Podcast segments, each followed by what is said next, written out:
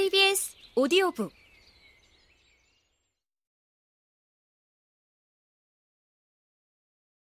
그는 아무런 설명을 해주지 않았고 나는 묻지 않았다.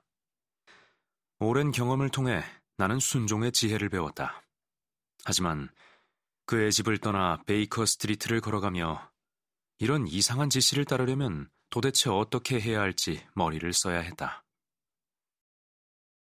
결국 나는 세인트 제임스 광장에 있는 런던 도서관으로 마차를 타고 가서 사서 보인 내 친구 로맥스에게 부탁해서 책을 하나로 안고 집으로 향했다.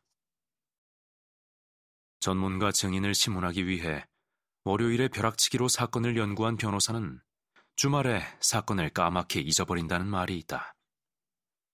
이제 와서 내가 도자기 권위자인 척 한다는 것은 주제넘은 짓일 것이다.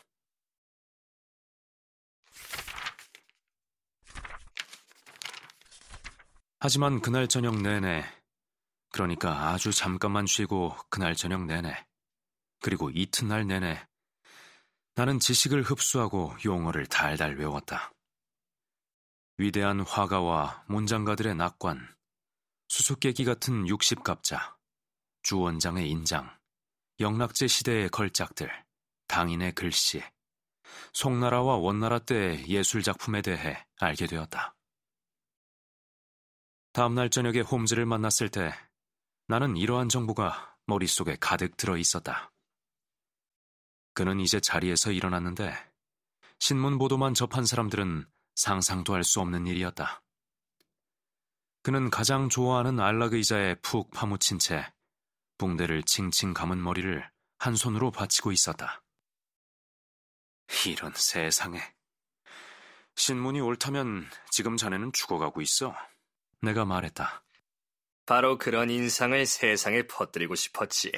그가 말했다. 그런데 왓슨, 공부는 많이 했어? 적어도 노력은 했지. 좋아. 그럼 도자기에 대해 지적인 대화를 나눌 수 있겠어? 가능할 거야. 그럼 저 벽난로 위에서 작은 상자 좀 내려줘. 그가 뚜껑을 열고서 동양의 섬세한 비단으로 곱게 싼 작은 물건을 꺼냈다. 비단을 벗기자 그지없이 아름다운 진청색의 섬세하고 작은 받침잔이 모습을 드러냈다. 살살 다루도록 해왔음. 이건 명나라 때 진품 박태작이라는 거야. 크리스티 경매에 이보다 섬세한 작품은 나온 적이 없어. 이 받침잔에 찻잔까지 한 벌로 갖추면 그 가치가 한나라 왕의 몸값에 이른다고 하지. 그건 베이징의 황궁에나 있겠지만 말이야. 아무튼 전문가가 이걸 보면 눈이 돌아갈걸? 그걸로 내가 어째야 하는데? 홈즈는 내게 이런 명함을 한 장 건네주었다. 힐 바턴 박사, 하프문 스트리트 369번지.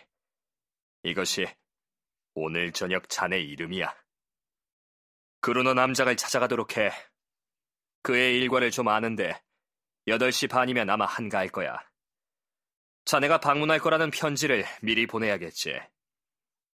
중국 명나라 도자기 한 벌을 갖고 있는데 견본을 보여주겠다고 하는 거야. 의사라고 하는 것이 더 나을 거야. 그러면 엉뚱한 연기를 할 필요가 없으니까.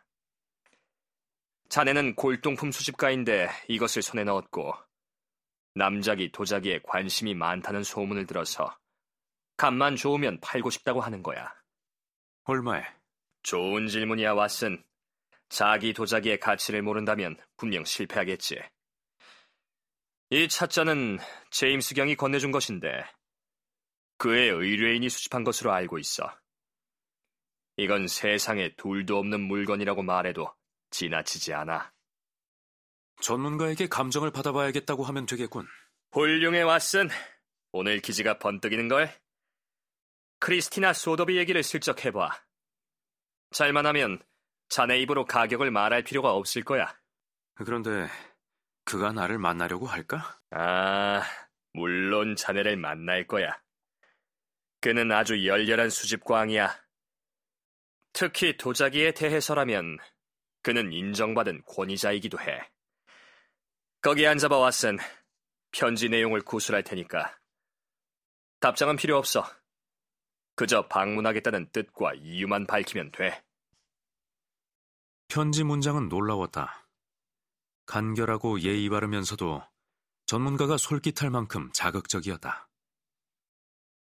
이 거리의 배달부 편에 때맞춰 편지를 보냈다. 같은 날 저녁 귀중한 찻잔을 손에 들고 주머니에는 힐 바턴 박사의 명함을 간직한 채 나는 혼자 모험에 나섰다.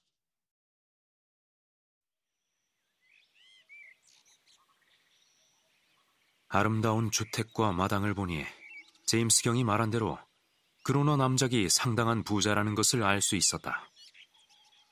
길 양쪽이 진기한 관목으로 에워싸인 긴 진입로를 구부러져 돌아가자 자갈이 깔린 널따란 마당에 조각상이 세워져 있었다. 이 집은 남아프리카의 금광왕이 한창 재산을 불릴 때 지은 것인데 길고 낮은 건물 모서리마다 작은 탑이 세워져 있었다. 건축의 악몽이랄 수 있는 건물이지만 크기나 견고함은 아주 인상적이었다. 주교의 벤치에 앉으면 어울릴 법한 집사가 나를 집안으로 맞이해서 화려한 옷을 입은 하인에게 인계했고 하인이 남작 앞으로 안내했다.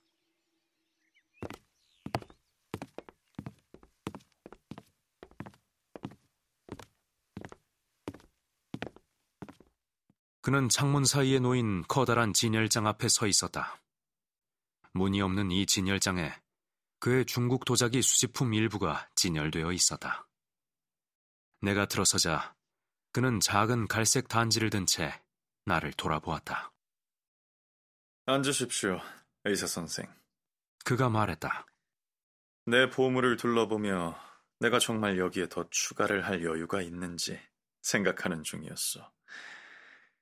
7세기 당나라 때 만든 이 작은 도자기라면 아마 선생도 관심이 갈 겁니다.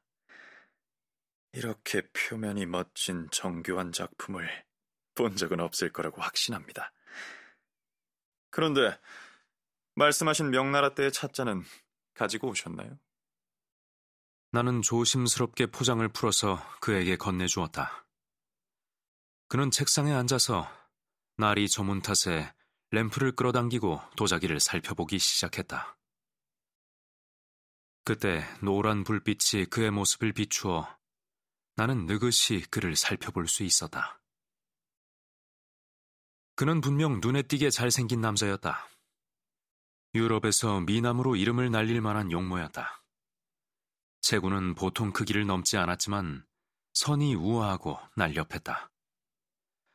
얼굴은 거의 동양인처럼 거무스레했고 우수 어린 크고 검은 두 눈은 여성들이 쉽게 뿌리칠 수 없는 매력을 지니고 있었다. 머리칼과 콧수염은 칠흑같이 검었다. 콧수염은 짧고 끝이 뾰족했는데 밀랍을 발라 갈무리했다. 이목구비는 단정하고 호감이 갔는데 얇은 일자 입술만은 예외였다. 살인자의 입이 있다면 바로 그것이었다. 잔인하게 쭉 찢어져 앙다문 입은 무자비하고 끔찍해 보였다. 콧수염으로 입을 가리지 않은 것은 미련한 짓이었다. 그것은 희생자들에게 보내는 경고와도 같은 자연의 위험 신호였기 때문이다.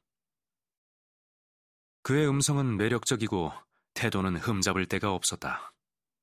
나이는 서른 남짓으로 보였는데 나중에 기록을 보니 42살이었다.